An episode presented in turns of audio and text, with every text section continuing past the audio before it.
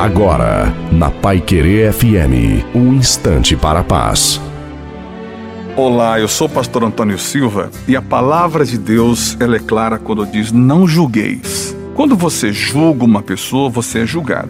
Quando você mede, você é medido na mesma proporção que você mede.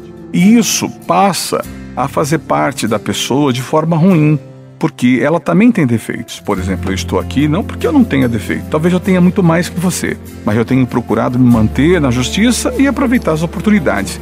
É isso que faz você perseverar todos os dias. Então, não julgando, você está livre, porque a outra pessoa não merece ser julgada nem por você, nem por mim, nem por ninguém. Inclusive, você também não merece ser julgado por mim, nem eu mereço por você. Agora, quando as pessoas fazem isso deliberadamente, elas estão prejudicando a si mesmo. Que não seja você, não seja eu. Quem quiser julgar, que julgue. Mas quem julga é julgado. Vamos seguir em frente. Deus te abençoe.